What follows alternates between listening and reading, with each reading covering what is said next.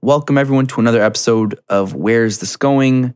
Again, before we get into it, I want to please remind you to take a second to go to my YouTube channel. You can find by searching my name, Felix Levine, on YouTube and hit that subscribe button. There you'll find every episode in its full video versions, as well as smaller clips and highlights from those episodes. And also, if you haven't done so, please go to Instagram and follow me at felix.levine to stay updated on new episodes and everything related as it comes out. Also, if you're listening to this right now, please just take a quick second to go rate and review this five stars on Apple's podcast app. That would be a massive help. And my guest today, he is one of the greatest combat sport athletes of all time, and I am super excited to have him on the show. Please welcome the Super Samoan, Mark Hunt.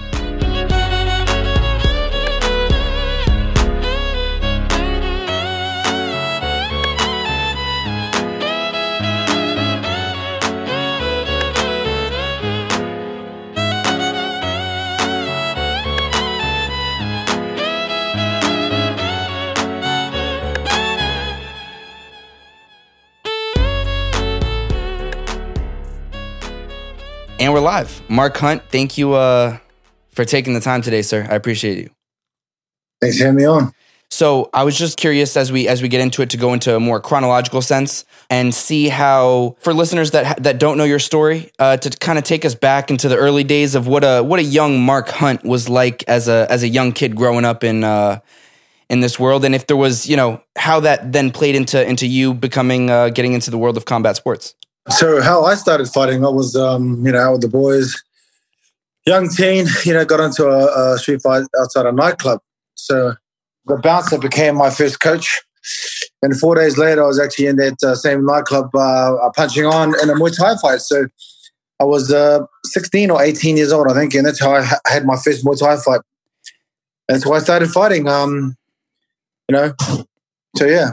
If you don't know that about me, that's what uh, how I started uh, Muay Thai fighting was turned into kickboxing in the K1, and then uh, 2003, I thought more or less moved into the world of MMA. And for you, as a as a kid growing up, what did you expect or, or, hope that your life would become? Did you have a like a dream job when you were when you were young, eight, ten year old? Well, not really. No, to be honest, I didn't really have any dreams or aspirations. I uh, was pretty much just uh, I was homeless at eight years old. I was you know, I was in the tree. I was running away from my dad, and I was, uh, um, you know, I, I, slept in the fucking school tree to start the night with, and uh, two weeks uh, later they caught me at uh, hiding out somewhere else.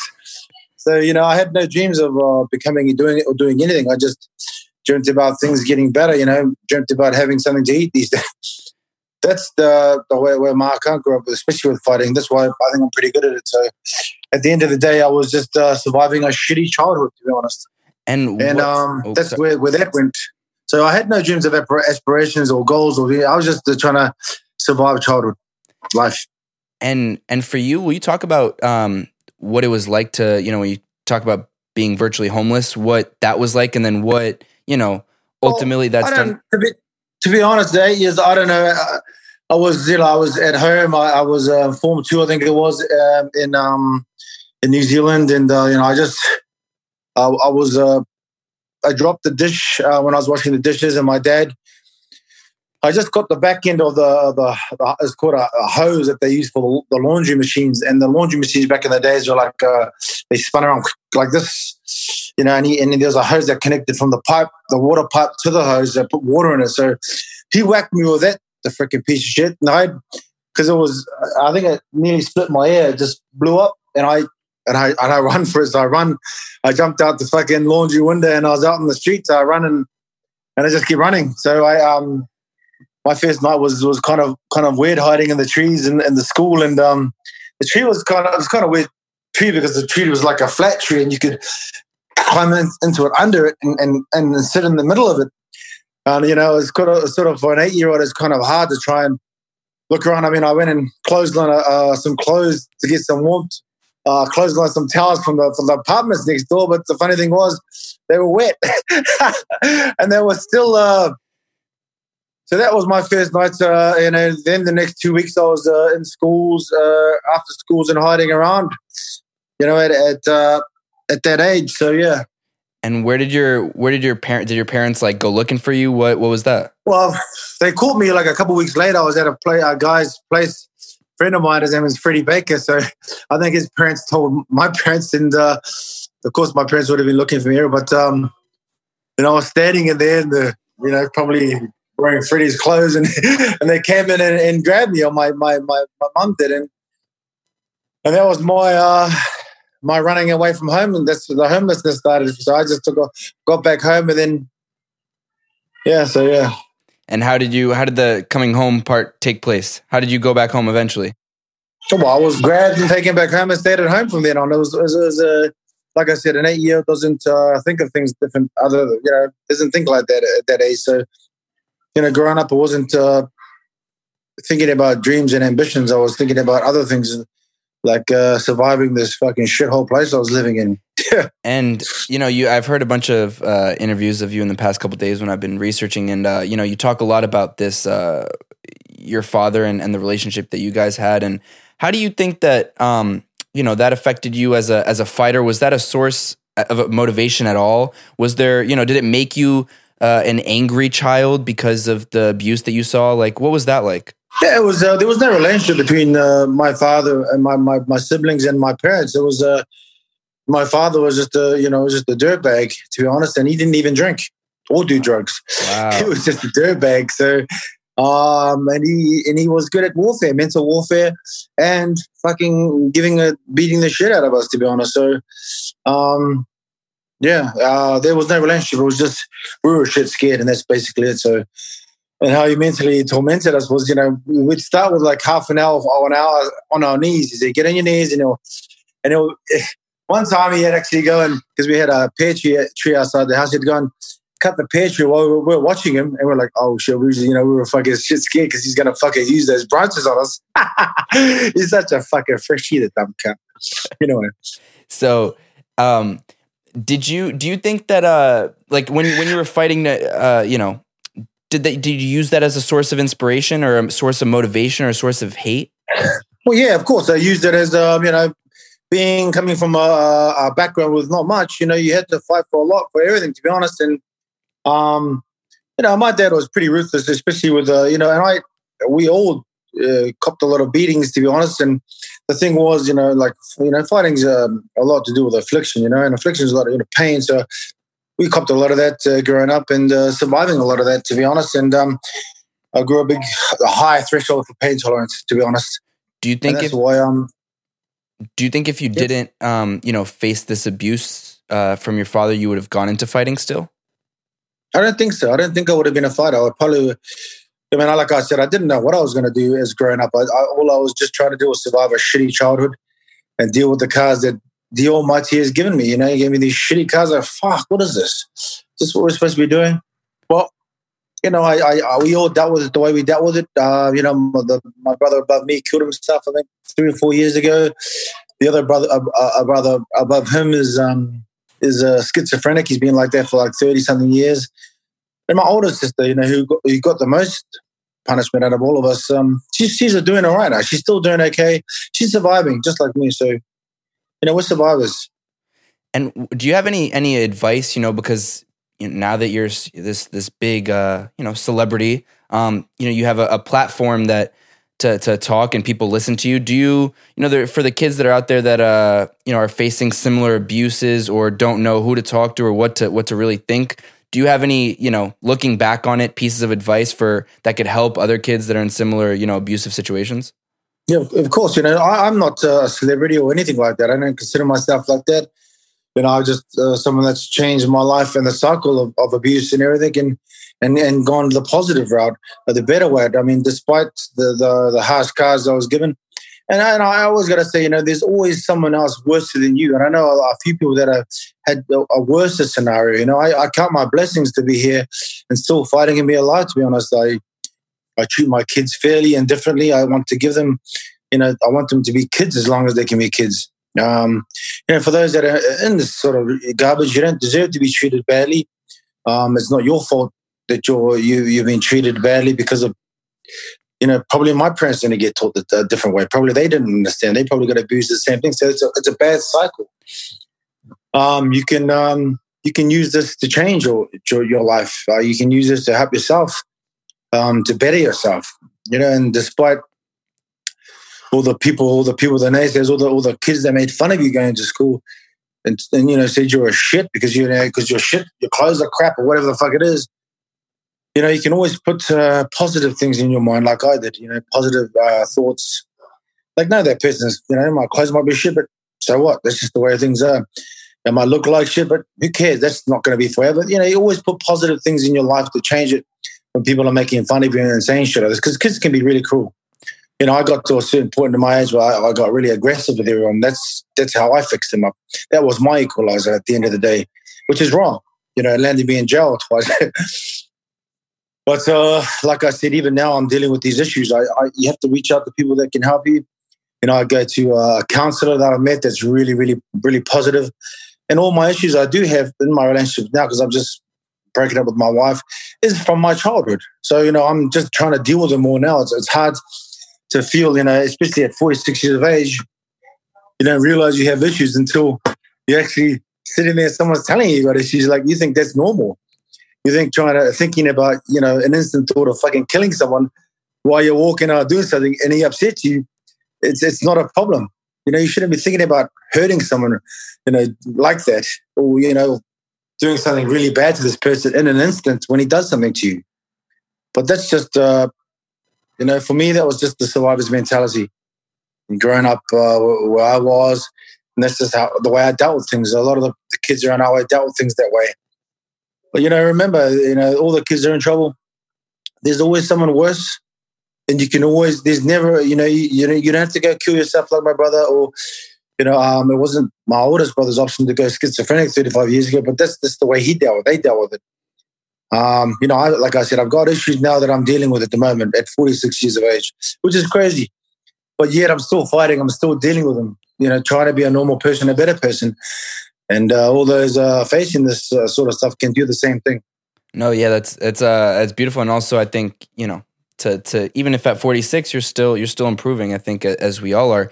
I'm more curious. Um, also as a kid, you know, before you got into fighting, did you have any smaller outlets when people would pick on you or you would face certain abuses from your from your dad or, or life at home was hard? Like was there things before you got really into fighting uh, that you would do to just kind of take your mind off or or you know, because there's a lot of kids today that that don't have the outlet of martial arts and maybe they should. Um, and they just don't really know what to do and that anger is, you know, manifested in in bad ways or they get involved in gang life. What what was that like for you growing up? Oh, I, I, um, I sort of used my my mind to. Uh, I escaped inside myself. You know, I just went inside myself and just thought positive things and did things. You know, like um, uh, I used to run along uh, the school, uh, along the field, and try and race cars. And as uh, as I was a young at night time, you know, said, you know, we weren't allowed out at all. But uh, when when I started getting out there, uh, onto the streets. I started uh, racing cars down, you know, things like 400 meters or something, just trying to race them and beat them. That was one outlet for me. So, uh, and I didn't realize that was sport. That was sport to get out there, like playing footy and things like this. So, uh, you know, good outlet is sport and martial arts. Um, you know, um, yeah, there's a lot of things you can do. Um, talking to others about it, there's a thing you can do about it, which is which is extremely good it's helped me a lot with my issues. Guys, and even now at 46, still dealing with them. Were, were you good at talking about these, you know, things that were going on in your life when you were younger, or is that something you've kind of learned better as you've gotten older? Something I learned as, as I got older. I never spoke a word about my uh, my situation as a child. I just, uh, I mean, a few people knew. My teacher knew uh, different things, but I, I, never spoke about it at all. I just uh, just grew some big chips on my shoulders and just, you know, went around being an angry person trying to fuck everything up. That's just what happened. And um, like I said, ended up in jail, met the wrong people, and ended up doing wrong things with them. So you know, that's just uh, what happened uh, with it. I'm actually, uh, you know, lucky to be even around these days and not doing a long, long jail sentence. To be honest. Will you talk about um, then how you kind of got lured into you know the the wrong people and then ultimately you know how for people that aren't familiar with the situation how you ended up in in in jail? Yeah i just I, to be honest it wasn't lord. I just was hanging out with the wrong people. Um you know um you know, the first time I got to do, well, the first time, the time I got caught was uh, was assaulting some guys uh, for their shoes. And the funny thing is, they knew that knew, they knew who we were. you know, it was was the most stupidest thing, and it was during the day. I didn't understand what's wrong with them. I mean, people thought, "What the fuck is wrong with these guys? They just going to beat someone off for his shoes." It's like during the day too. They didn't give a fuck. You know, that's just at that time, it was just, I don't know what the fuck was going through our brains. It was just dumb. I mean, nothing really mattered because we were getting fucking screwed over at home anyway. So, like, who gives a fuck? Is there another level to this? Right. And then, um, and then how long did you spend uh, the first time in jail? I got uh, nine and a half months. It was under a year. So you only do like five and a half if you're a good person. So, yeah, I think I was 16 or 18, yeah, one of the two. I think so 16 I was. So the first time you went, you were 16? I think it was, yeah. And then what what was your mentality when you got in jail? I mean, what what was going on in your head when you first walked in and well, to be honest, I didn't know what was happening. I thought I'd be uh, released, you know, in an hour or something, but uh, I didn't realize this was uh, custody. You know, the first three weeks they uh, they put you in classification and with all sorts of people. But uh, you know, uh, and then you realize like, whoa, this is uh, you know the good thing about jail was they give you three square meals a day, which is good. You know, it's better than what I got at home. So I actually pretty much enjoyed jail, and um, you know, um, um, met a lot of good people. Um, I know um, I didn't join a you know when I went when I got classification because I was a good good kid. I went to minimum security, and um, you know, um, worked at an actual dairy farm, to be honest, which was quite good. Uh, yeah, so at least I didn't end up going to medium security jail, and uh, you know, yeah, so it was good. I I had actually enjoyed jail. You know, three square meals a day, um, routine. I got I got into routine. This what gave me routine. And what was if you had like the one big takeaway from your first time in jail? What was it? You think? It was. It's a waste of time.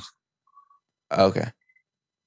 You, I mean, I like jail, but it was just a waste of time. I mean, I, I mean, there's other things you could have been doing. Where I was, uh, you know, I mean, you could have got stabbed or killed or whatever, but it's just, I, I, I just, it just didn't happen. I mean, not, not, uh, I didn't, yeah. So, yeah, I, I, didn't feel scared at all. Um, I mean, I was pretty much alone at home anyway. So, yeah, but yeah, um, I just knew it was, it was wrong to and, be there. And were you close with your siblings when you were younger? Like, did they come visit, or were they? What was your relationship like then? No, no, we. I didn't have any uh, good relationship with my siblings. We were just surviving all us in our own separate ways, in our own different worlds. We just survived the shitty house. That's then, basically what it was. And so then you get out, and you're what around seventeen, I guess, uh, or something in that ballpark. And then seventeen. Yep. And then the second time you went to jail was when? it was 20 years old. I think I got three and a half months or something. I, I went to, to um, Mount Eden Jail, which is like a the rocker they call it in Auckland City. So I only spent a little bit of time there for assault. Yeah. And what was and what was that for? Assault. Okay. Yeah. And then after that, was there was there ever a turning point? You know, after maybe the second time you were there, that you were like, I never want to be back here again. Well, I did. I said that the first time I went in. when I first time went in, you know, I came out. I was like, "Well," I mean, the second time was just. I knew it was. It was. It was I was just. I was just starting a cycle of just jail and trouble. Um, and I was glad I actually moved to a different country. Never been on a plane before. I was glad I actually moved to to Australia to to help my life because I knew. Uh, uh, and the opportunity came up with Dave's brother and stuff. So I was lucky. Um, things, uh, you know, um, I think God just put the right things in place. I was lucky to uh, to make the right decision the right time because you know my decisions got me in the in the jail in the first time, and and I was actually what eighteen or something or seventeen or eighteen, and that's where I started that cycle where you just keep going back around, you do another crime, get back in. So I was basically just starting the trouble, a life of crime, and PT crime. I started then, and then so yeah. Do you think that uh if you didn't have martial arts or even if you hadn't like let if you didn't leave the country do you think that you would have then ended up again like was there any kind of discipline of on your i end? mean of course i would have been back in jail you know for another assault or another some robbery or something some something stupid like that you know i started meeting some some good people if you would say because you meet the best people in jail of course and you just you know you become friends and you start doing other stuff which is and that's what happens. You become into a cycle, and you, you, you start doing other stuff, and then you know, next thing you know, you're looking at twenty years, thirty years, and that's pretty much your your uh, your life done in one in one uh, in one one crime. So you know, was was there any uh, particular mem- memorable person that that stood out that became maybe a best friend or a particular maybe even a, a, story that stood out from your time in, in jail? Yeah, the first time I went, I mean, I met a guy named, you know, I respected him a lot, especially Josh and Nick. Nick Hensel, we were, it was a minimum security. So um, Josh, uh, Josh Natalfadi was a mobster and he wanted me to nom up with him to patch up with the mob. And I was like, Arr. you know, um, there was a few guys that are memorable to me. Um, and I did weights with uh, with Josh. Um, I held the bag for one of his kickboxing. It was some good memories. Um, you know, with Nick Hensel, I respected him because he was, you know, he's a well built, muscular guy. He got five years for stabbing someone. Um, but he was good. He, you know, he worked hard. Because um, when you're a farmer, you work really, really hard. And I didn't realize that until I started working in the farms and milking cows twice a day getting up at three and going to bed about six. Because I think it, it's, a, it's a hard days. Being a farmer is hard. Um, and, uh, you know, I started doing weights when I was with Josh and watching him do the kickboxing, and all this jazz. So, you know, um, you know, but, you know, I didn't know up with him. I just, I just, I just, just, just wasn't me. The gang life wasn't for me. I mean, I liked, you know, a lot of gangsters and stuff, but I just, I just didn't feel like it was the right way to go. I just, you know, I'd, I'd rather stand on my own two feet and and uh, do it that way. I'm not, uh, you know, not uh, into that. That just wasn't for me. I just didn't think it was right, you know, to be uh, to be part of a you know, gangs. I mean, I'm already part of a gang anyway. I got my my kids and my family. Yeah, that's my gang. That's it. That's all I need. Were you were you training in jail? I mean, when you when you got out, how I started, I was chubby when I went in. I came out, I was like 95 kilograms and all muscle. So I mean, the scale did say I was uh, fucking obese, but I was like, I got an eight pack. What are you talking about? You know, I was young. you know, at that age, you could do I could do some you know pretty good things, and I could run an indoor track in eleven point three, and that was a circular track. So you know, being young and uh, and um, starting training in jail really helped me along, especially with uh, muscle wise. Even though I'm fat now, but uh, that's because I love eating. So, and that's another issue I have, especially in my childhood, is food. So that's always been an issue, a childhood issue. So how how so?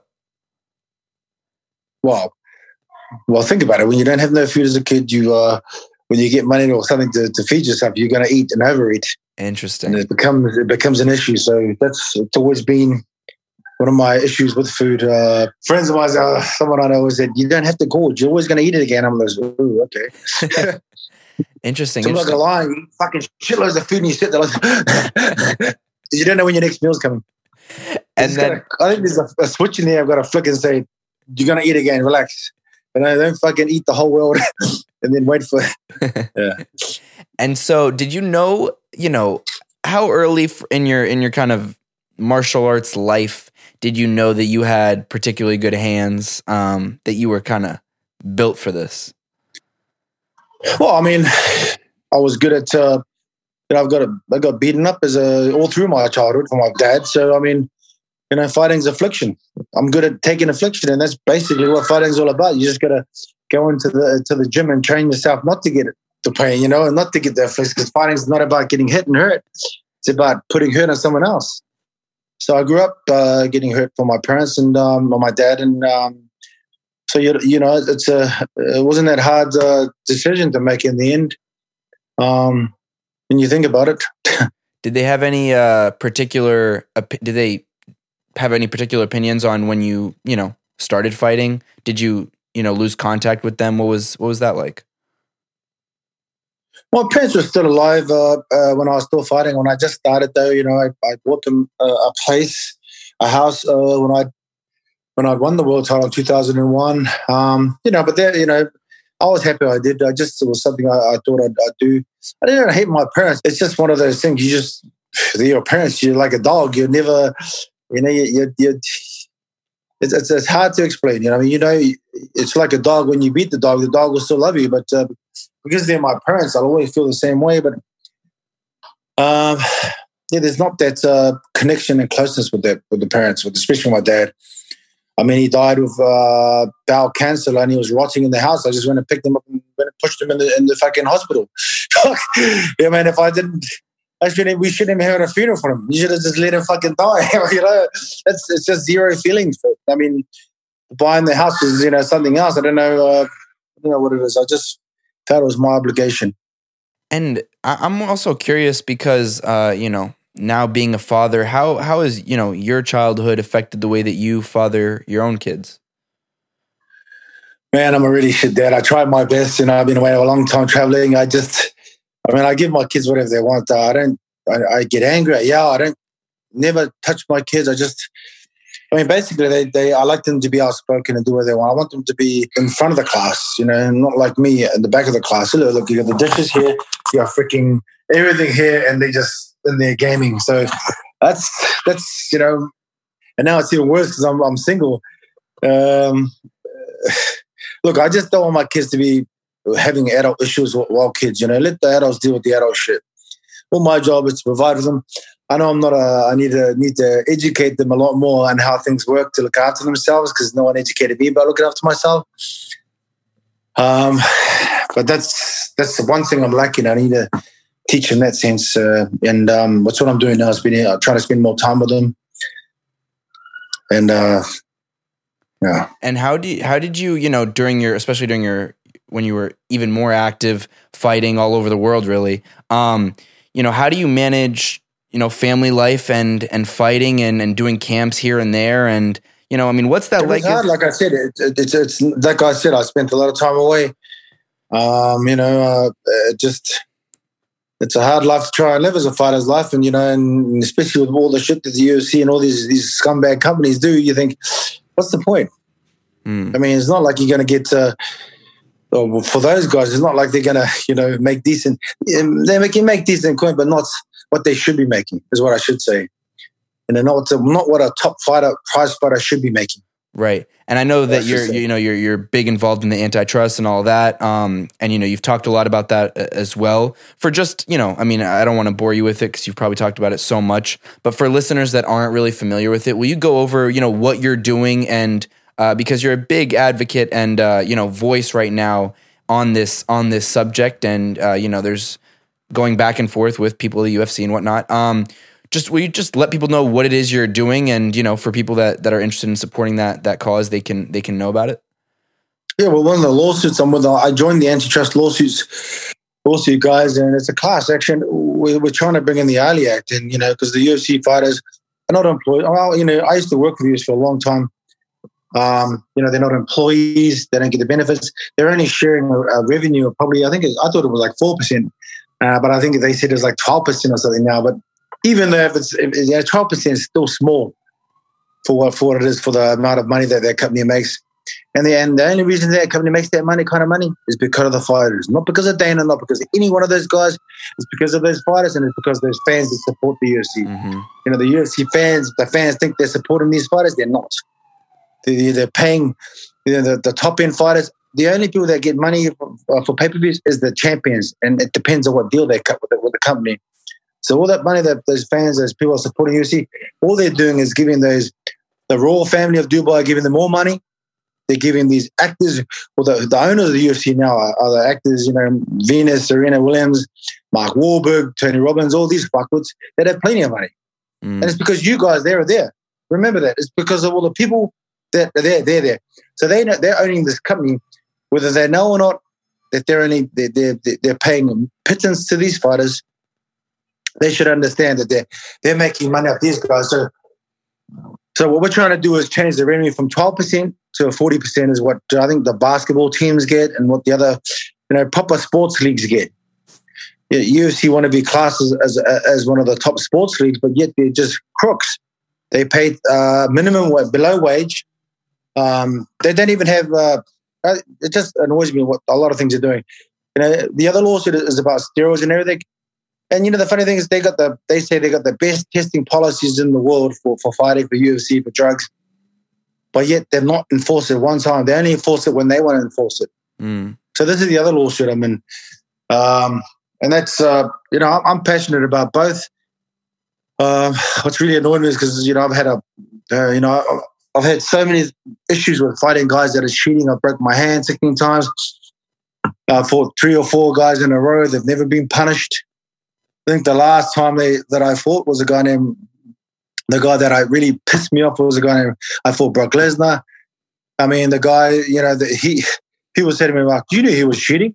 Look at him." And I'm looking, dude. Unless you're a magician and took blood from that guy, then you just all you need to do is look at him and say, "Yeah, I can I can see that he's on he's on something." But whether you knew or not, like in your heart, no, you can't. You can't go anywhere and say, "Well, look at him, he's on steroids." How do you fucking know? Yeah. Just by looking at him, what are you a fucking fortune teller? You can't say shit that you know. You can't take that anyway. You can't take that to a court of law and say, "Okay, where's your evidence?" Oh, okay, so I just I knew he was. They'll say, "You knew he was." Okay, how did you know? Look at him. they'll just laugh at you. You know, they'll fucking laugh at you and say, "Get the fuck out of here, dumb cunt."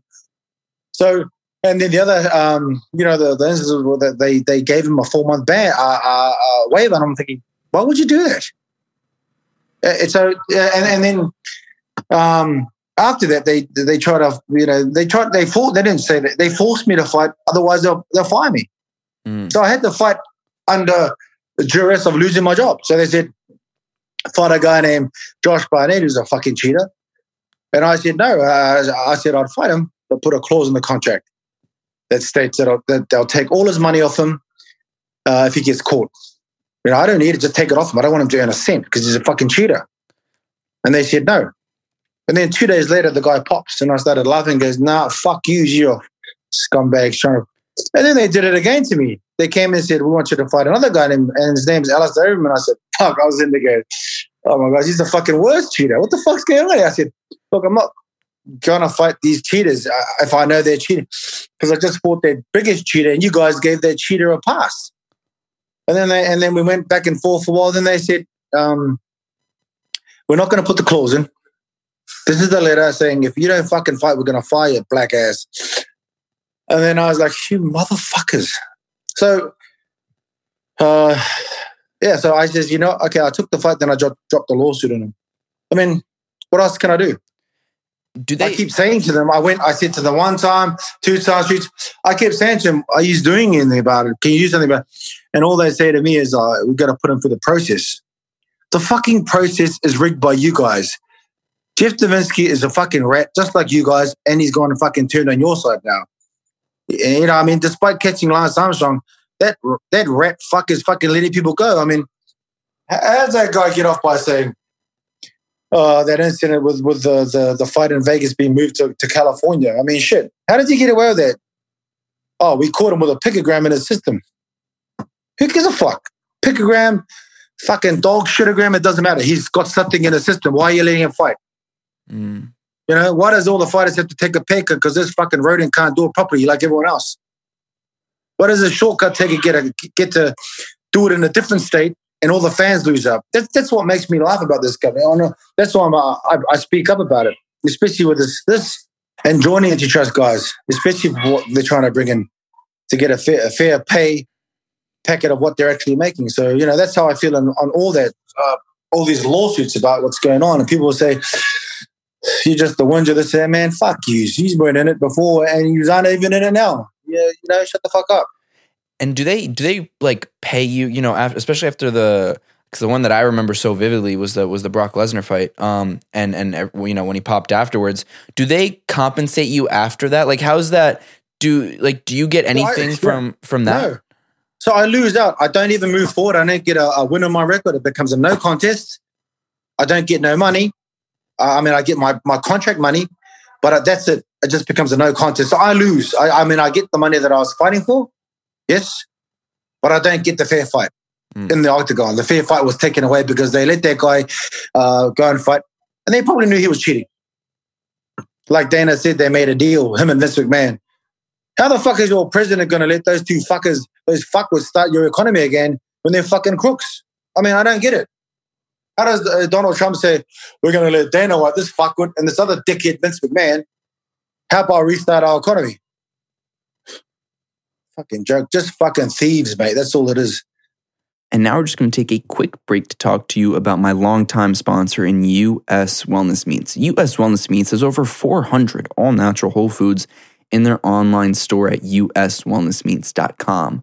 All of their beef, lamb, bison, and dairy products are 100% grass fed and grass finished. They also offer pasture raised heritage pork, free range poultry, and wild caught seafood. They specialize in every single diet under the sun and have hundreds of paleo, keto, whole 30, sugar free, and AIP friendly options. All their foods are raised on family farms dedicated to sustainable and ethical principles, so you will never have any pesticides, herbicides, antibiotics, growth hormones, or GMOs. They ship anywhere in the country for only $9.50 for shipping and handling, and most orders are delivered within 24 to 48 hours of leaving their facilities. Go to uswellnessmeats.com today, and when you use promo code PODCAST, that's P O D C A S T, you'll receive 15% off store wide savings. Again, go to uswellnessmeats.com, use that promo code PODCAST, and you'll get 15% off of every single order. Go check it out today. Now let's get back into it. And in terms of like, you know, I think you've also been, uh, if I well remember, uh, an advocate also on on talking about like the injuries that fighters are going through. You know, CTE, brain damage, stuff like that. Um, you know, for yeah. you uh, now that you're you're you know you're you're 46 and uh, you know, do you feel those things on a daily basis? I mean, what's what's you know health wise? You know, because MMA and the UFC and stuff like that are so young still in terms of the, you know, compared to other sports, we don't really see all those long term effects like we do in, in like an American football, for example.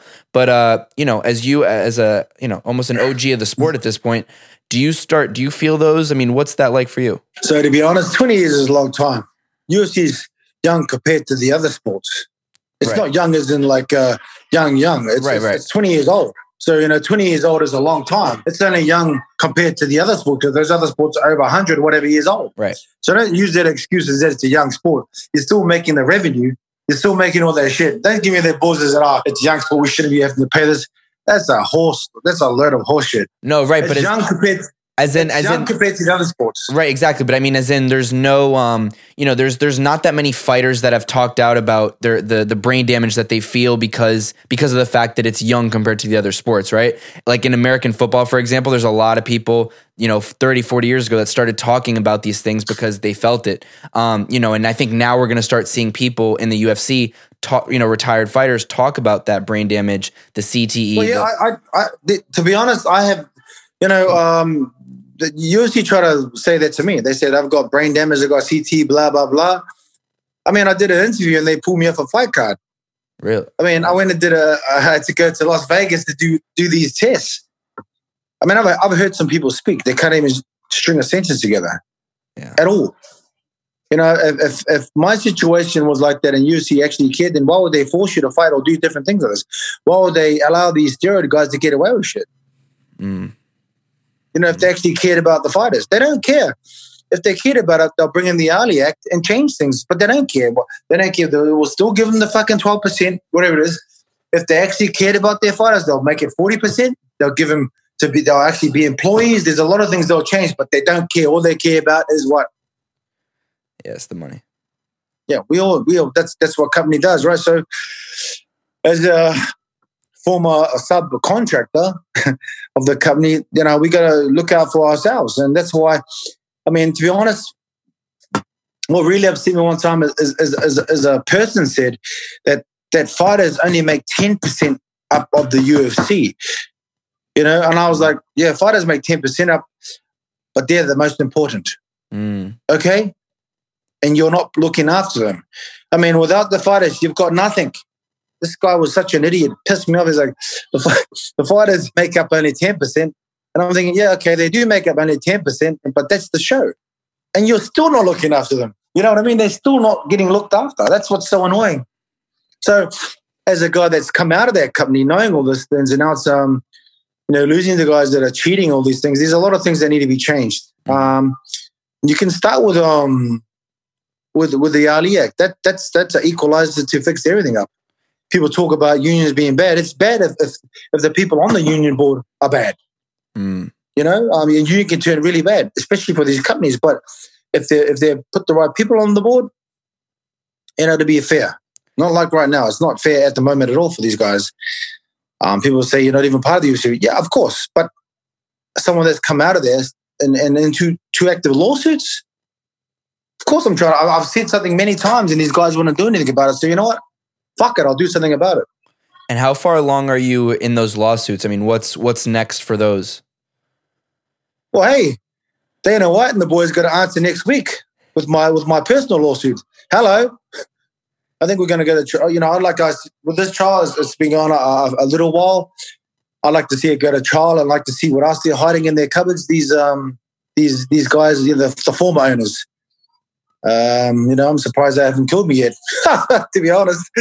Um, but yeah, that's uh, you know, it's in the the ninth district at the moment. It's in the High Court, and um, we're gonna see what they say next week. I hope this goes to trial so the whole world can see what kind of fucking scumbag these guys are. They, these guys that used to own the company, and, um, and how they made their billions of dollars and how they sold their company, fucking using everyone else to fucking fry to fry everyone else and use everyone else. You know, I'm just different because I don't like to be. You can't shackle someone like me. Uh, you, you can't do that to me. I won't. I won't accept it. I don't give a fuck if you try to kill me or kill me. I don't give a fuck. At least I'll die trying. And for you, uh, you know, what's what's life like now? I mean, you know, 46. I mean, what's uh, what's on the cards? What are you doing? What's what's a daily schedule look like in the in the life of Mark Hunt these days?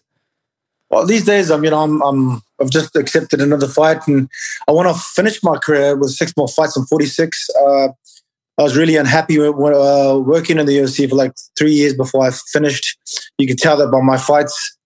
Uh, I mean, I was really unhappy. I was I was arguing all the time with him fuck, I hate those. I hate the form. I mean, there's, uh, I hated how they treated fighters. Um, and I just wouldn't accept it. So you know, I mean, life nowadays is for me is I'm away from home. I'm going through divorce. Uh, I'm just I'm, I'm, getting ready for another fight. I have the kids on the weekends, which is really good. Um, that's but that's just me though. That's my life at the moment. Though I want to finish my uh, career with six more fights and move on. And what do you probably? Uh, sorry, what do you what do you see uh, you know, as life after those six fights? Um, what do you hope to do with life after after fighting? Have you thought about that? When I probably hang up the gloves, I will never come back. Like I said, I didn't want to be a fighter in the start, but um, I want to to. Um, I've got a lot of businesses in place at the moment. I'm going to be opening before the virus. Um, I want to do a lot of things. There's a lot of things on my mind. I want to help a lot of people with management. Um, you know, um, because I have a, a great business mind, especially when it comes to fighting for management. I know what, what's happening with these, how things work, the contracts. Um, yeah, so a lot of business stuff, a lot of time with my children, and uh, pretty much hopefully uh, just enjoying the rest of my life after fighting. I mean, it's a year and a half away, I'd say. Um, but I can see the end. I can see the end of me, which is which is fucking good for me. I hate training. Really? What's what's training like now compared to to maybe you know ten or fifteen years ago? I gotta say it's a lot harder. You know, I mean, I mean, Ty's up here at the moment. I mean, he's he's uh, he's still with the U- the UFC. I mean, we hardly ever talk about uh, it because he's still. I mean, he knows how I feel about my views, but you know, he's still working in this and stuff. And hopefully, we can make things better for these younger guys coming through, um, the boys and the girls with the Ali Act, um, the antitrust law, and different things. Um, but training's a lot harder than it was, you know, like now. I mean, you're talking about, I mean, I was running that day. We are running in the mornings, every morning to the time. It's like, he's, he's 27. I mean, he's been with me like five years or six years. And it's so weird because they just, he's a lot bigger than I am, but he's running faster and everything. I was like, man, I just, but, you know, I just, I look at it, my, you know, my body's been through, the, I've got the mileage on my body, you know, I've got like an old car. It's been fucking, you know, it hasn't been supercharged. Like, um, the, the car's got, it's been running for a long, long time, you know, with the mileage of running, with the money, the mileage of, you know, punching the knuckles. But uh, the fire is still there. I can, you know, the, the fire is still burning because I, I want to get that, you know, not only, of course, the money is good, but um, because that's always been why I fought because of the money, but, but uh, just to finish happy, you know, my terms. Mm. And it's like, it's a lot harder than, you, you're not supposed to be doing this at my age you know. But even now, I still think I'm the best fighter in the world. I still think I'm better than a lot of these fuckers, you know.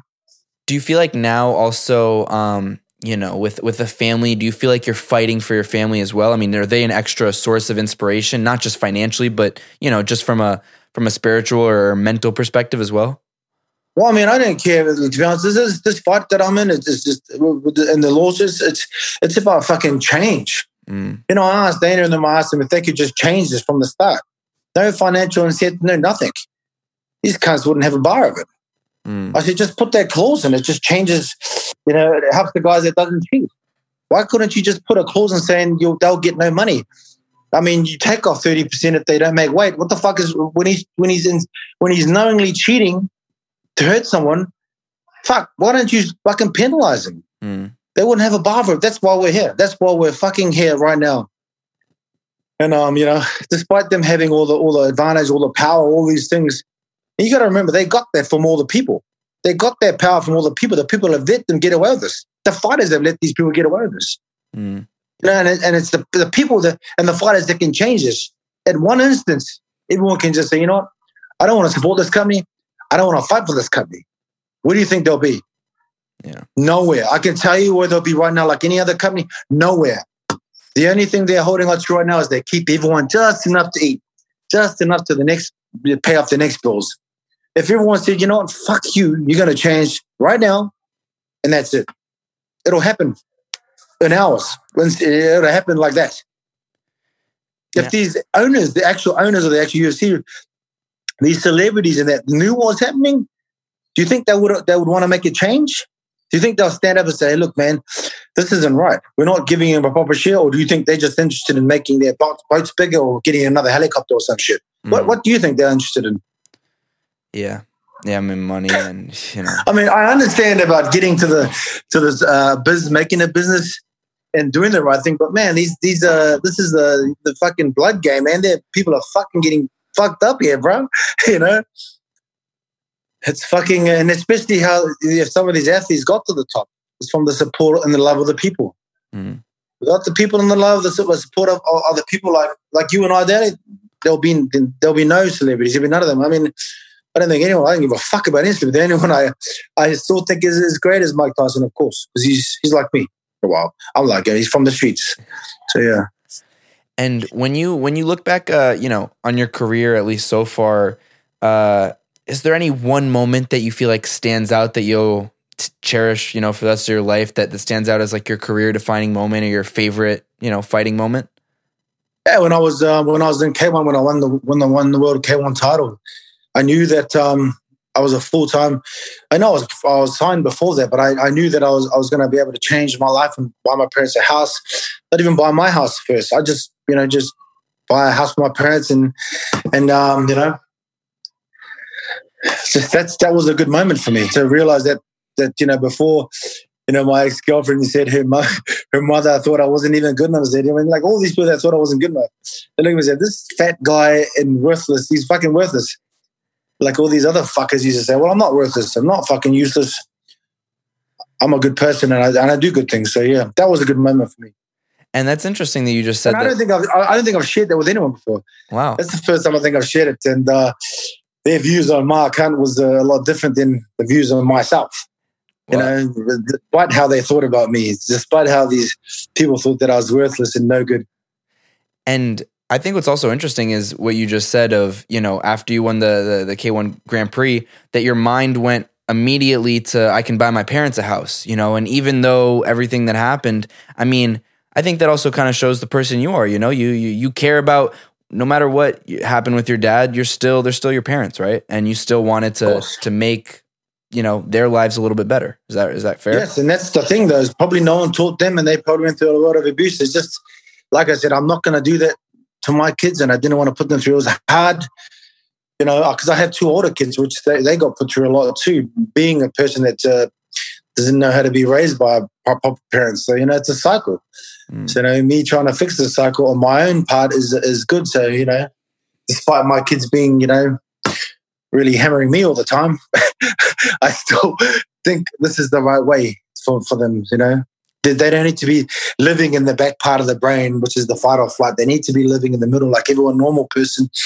You know, I know that there's food going to be there. There's no that they not have to be scared to go home. To know these things that are normal, not living in the back of the brain like I've lived for 46 years. and how do you help like other parents you know that uh that have kids and came from abusive childhoods to you know try to not either to, to refrain from that kind of abuse or to break those bad tendencies because i think it's really hard probably I mean, it, it's, uh, it's, I mean, I, I've seen it a couple of times and I've stepped in, um, and it's not good. I mean, anyone that's been in that sort of position, would do something about it. Just like when I saw this, well, one time I saw this fuckwit teacher teaching his kid tennis, a young girl, and he went stupid and, you know, threw the tennis racket. And so I ran and picked the tennis, I threw it at him, started chasing him with the fucking tennis court. and motherfucker.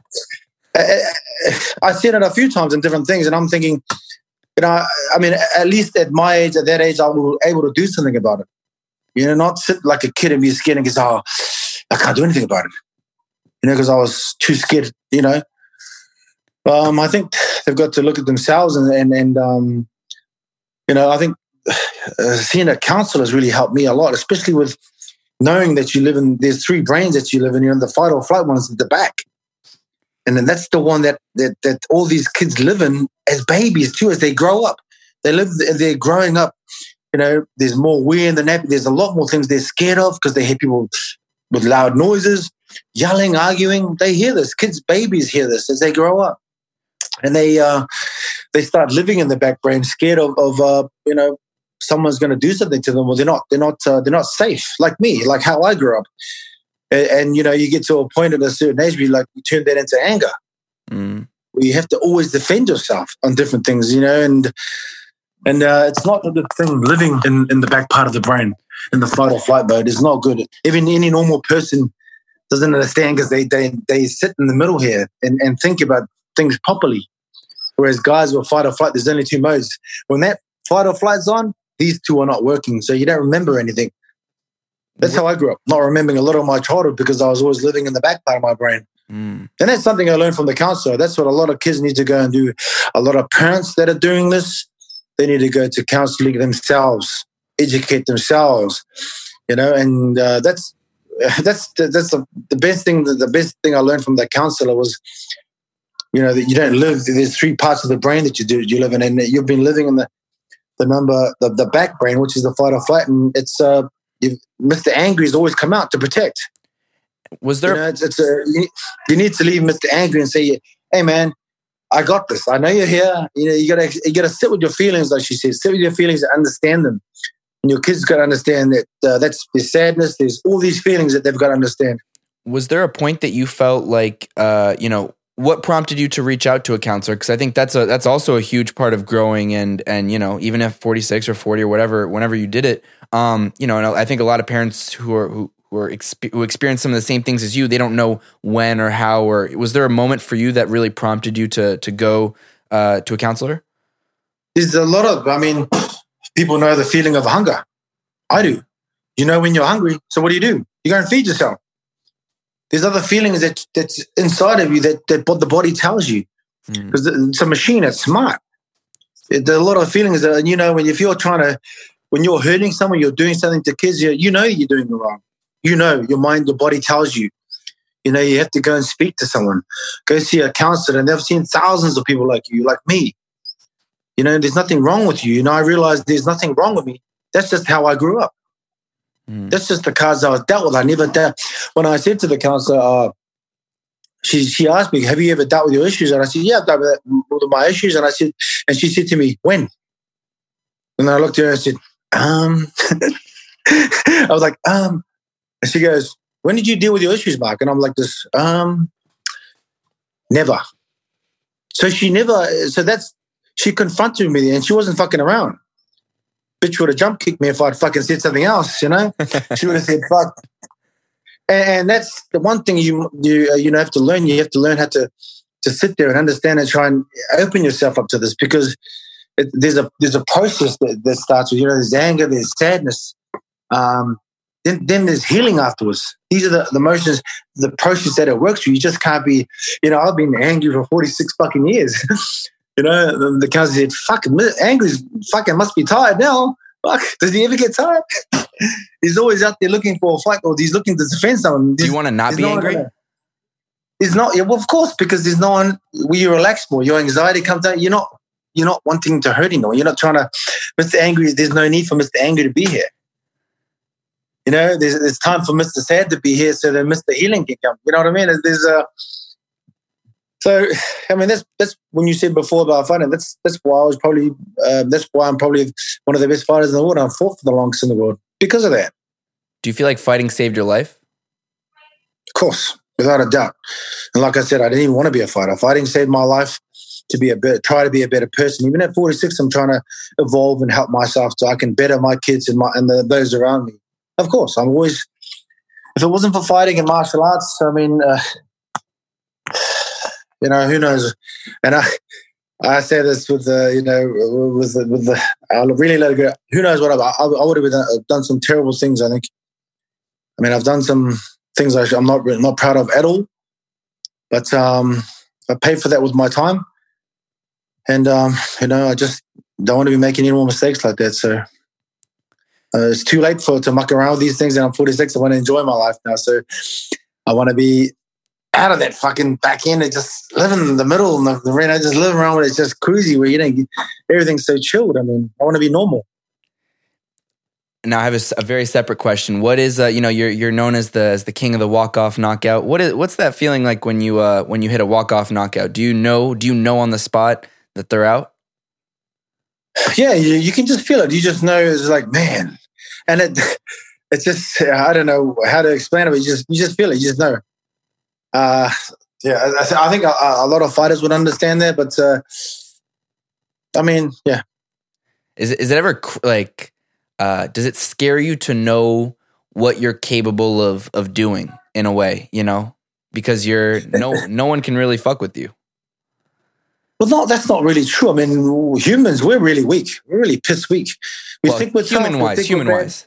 Well, I mean, as a human, I mean, and I know fucking we're weak as fuck. Was you know, I mean, the only the only reason why we're the best, we're the alpha in this whole fucking planet is because we can make shit to fuck everything else up. If you know, if you're bigger than us, we'll make something to fucking kill you. You know, we'll do something. You know, that's how we are the number one. As a fighter, I think. um I mean, like I said, I, I I like to do, I like to you know spend some time with some of these doctors of this, so you know, I like to make it an even playing field. Then we'll see what's up. You know, uh, with these guys that are fucking cheating. So you know, I don't think that is fair. Those guys need to be, be checked on with all the everyone out the whole world to see about those guys. You know, those are the guys that are that are that are unfair. I mean, it's like when they race here with the V8s and you know, here comes the fucking Skyline with the turbo in it. Everyone's like, "This fuck, he's cheating." What the fuck? it's like putting a you know a normal push bike and they talk about my bike and it's got an electric, uh, you know, current running through it, and they go, "That's cheating." I was like, "Brah." so it's like a human human being, but same thing. When you supercharge that shit, it's fucking next level, cuz. But anyway, yeah.